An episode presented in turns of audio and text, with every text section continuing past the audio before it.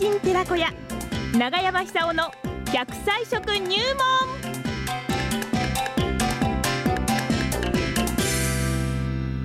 さあ奈良浜町出身食文化史研究家長寿食研究家永山久夫さんの登場でございます。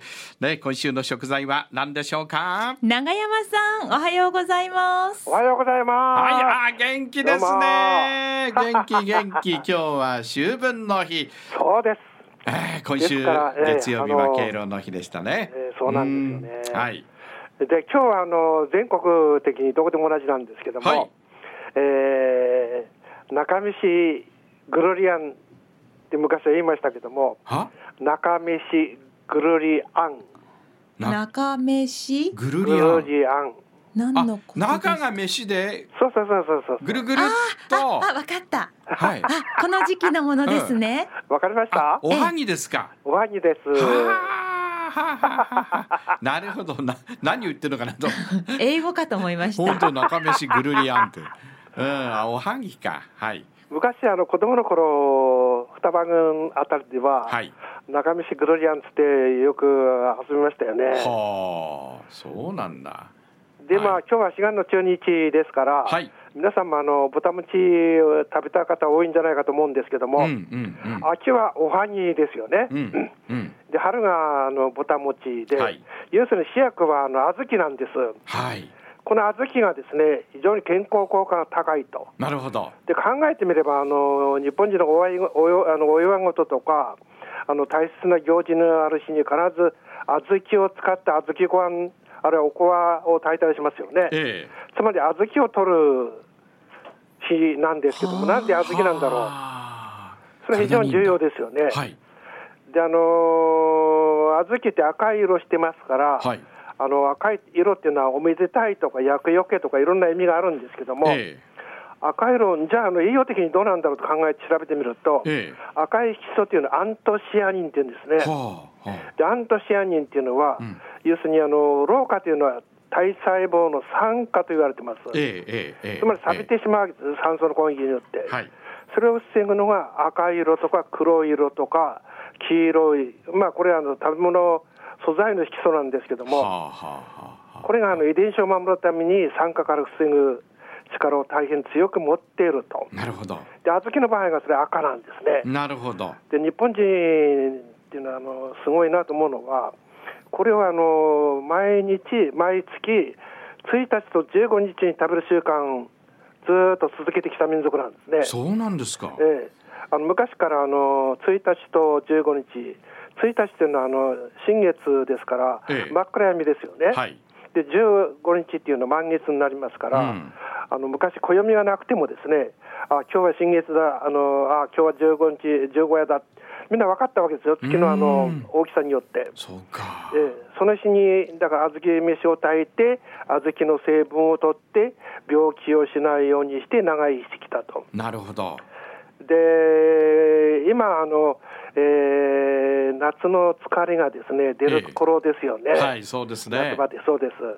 そうするとあの非常にこの紫外線で酸化してるはずですから、ええーそういうこのサビも溜まっていると思うんですよね。うんでそのサビあるいは疲れを取る上で小豆の成分というのは大変役に立つと。なるほどビタミン B1 が多いですから、はい B1 っていうのは疲れを取る働きがあります。はそれとあの葉酸、葉っぱの酸って書くんですけども、あはい葉酸っていう成分もたくさん含まれてます。なるほどこの葉酸っていうのは認知症を防ぐんではないかと言われてますよね。そうですか、ええ。はい。いや昨日うんさなんか何日何日か前の新聞にあの認知症がものすごく増えてるって出てましたけども、ええええええこれはある意味ではあの、うん。年取ってくると避けられない現象なのかもしれませんね。特に長生きすればそうそうそうそうそう。そういう数字的なものって出てきますよね。出てきます。はい。つまり、えー認知症っていうのは一種の脳の酸化ですから、うん普段から酸化しないように食べ物を選択すればですね、はいある程度予防できるんではないかという説もあります。うんそういう意味で言ったら昔1日と15日に小豆を食べたということは、まず葉酸という成分を取る。ええそれからアントシアニンという赤い色素を取る、はい。どちらもあの細胞の酸化を防ぐ働きがありますから、うん。そういう意味ではやっぱり日本人は世界一番長生きするわけですけども、食べ方のこう背景、えー根拠、ちゃんとあるんですね。すごいですよね。いやすごいですね。昔の人は。すごいその知恵だなと思いますね。本当、ね驚きますね。驚きますね、えで2週間に1回、昔は小豆食べたんですね。うんつまり2週間くらい働くと、体の中にいろいろこう、サビがたまると。はいそれを帳消しにして、また明日から頑張ろうっていう意味で、えー新月の晩と十五夜の晩に小豆ご飯を炊いた。あるいはこうところによってあの豚餅なんか作るんですけども、はあはそういう意味で今日はですね、ぜひおはぎを作って食べてほしいと思います。あなるほどあの缶詰持ってますから、うんあれでも十分対応できます。えあの小豆のあのあんの缶詰売ってますよね。であれを買ってきてちょっとあの米炊く前にもち米をちょっと入れてもらって炊いてそれであの豚餅を作るあおはぎを作る、えうん。それでみんな揃ってですねえワイワイあるいはこの笑いながら食べてほしいなって感じしますよね。やっぱり笑いが必要ですね。笑い必要です。うん。笑いっていうのはストレス解消に役に立ちますから、はいはい。しょっちゅう笑ってる人というのは、あのーナチュラルキラー細胞っていうあの免疫細胞があるんですけども、これが増えること分かってますよね。ね。だから自分で自分の身を守る薬、それが笑いであると。うん。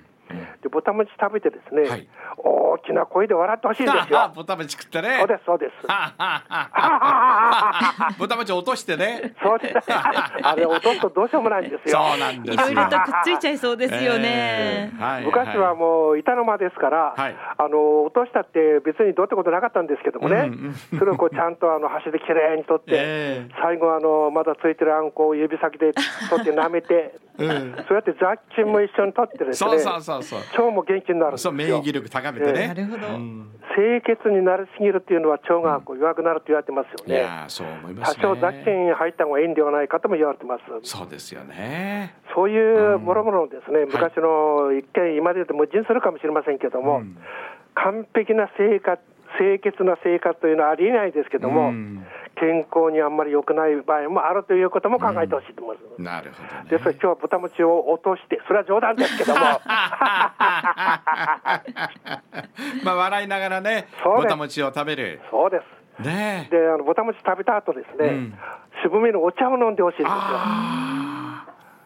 あこれまたあのサポニンにいろいろこう成分含まれています、カテキンとか成分含まれてますから、はこれまたあの体の錆を防ぐ成分ですから、非常にこの長生きする上では役に立つと。ーなるほど。とにかく100歳以上の方が6万7千以上になりましたから、そうそうそうそうええ誰でももう100歳まで生きられる時代です。そうですね、ええ。90歳以上はもう200万人もいるって言うんですそうです、そうです、すごいですよ。うん。私ももうすぐその中に入りますけどいもや、本当若いな、まあ、ここういう方、たくさんあの増えてんじゃないですか、そうです。90になっても100になっても働く人なんていうのは。ねえ。ええ。あのね先日私白川でちょっと講演した時に、はい。やっぱりあの健康についてお話しして必ず、えー永山さんの長生きソングをねご紹介するんですよ。いや、それは、え ーこれからも歌ってほしいと思いますね。であのハイジさんという講演会に来た方からこんなおはぎいただきまして、え帰りの車の中で「お茶飲んでご飯豆」と歌いながら帰りました。ああ、素晴らしい。その方、絶対長生きね。長生きしますよね。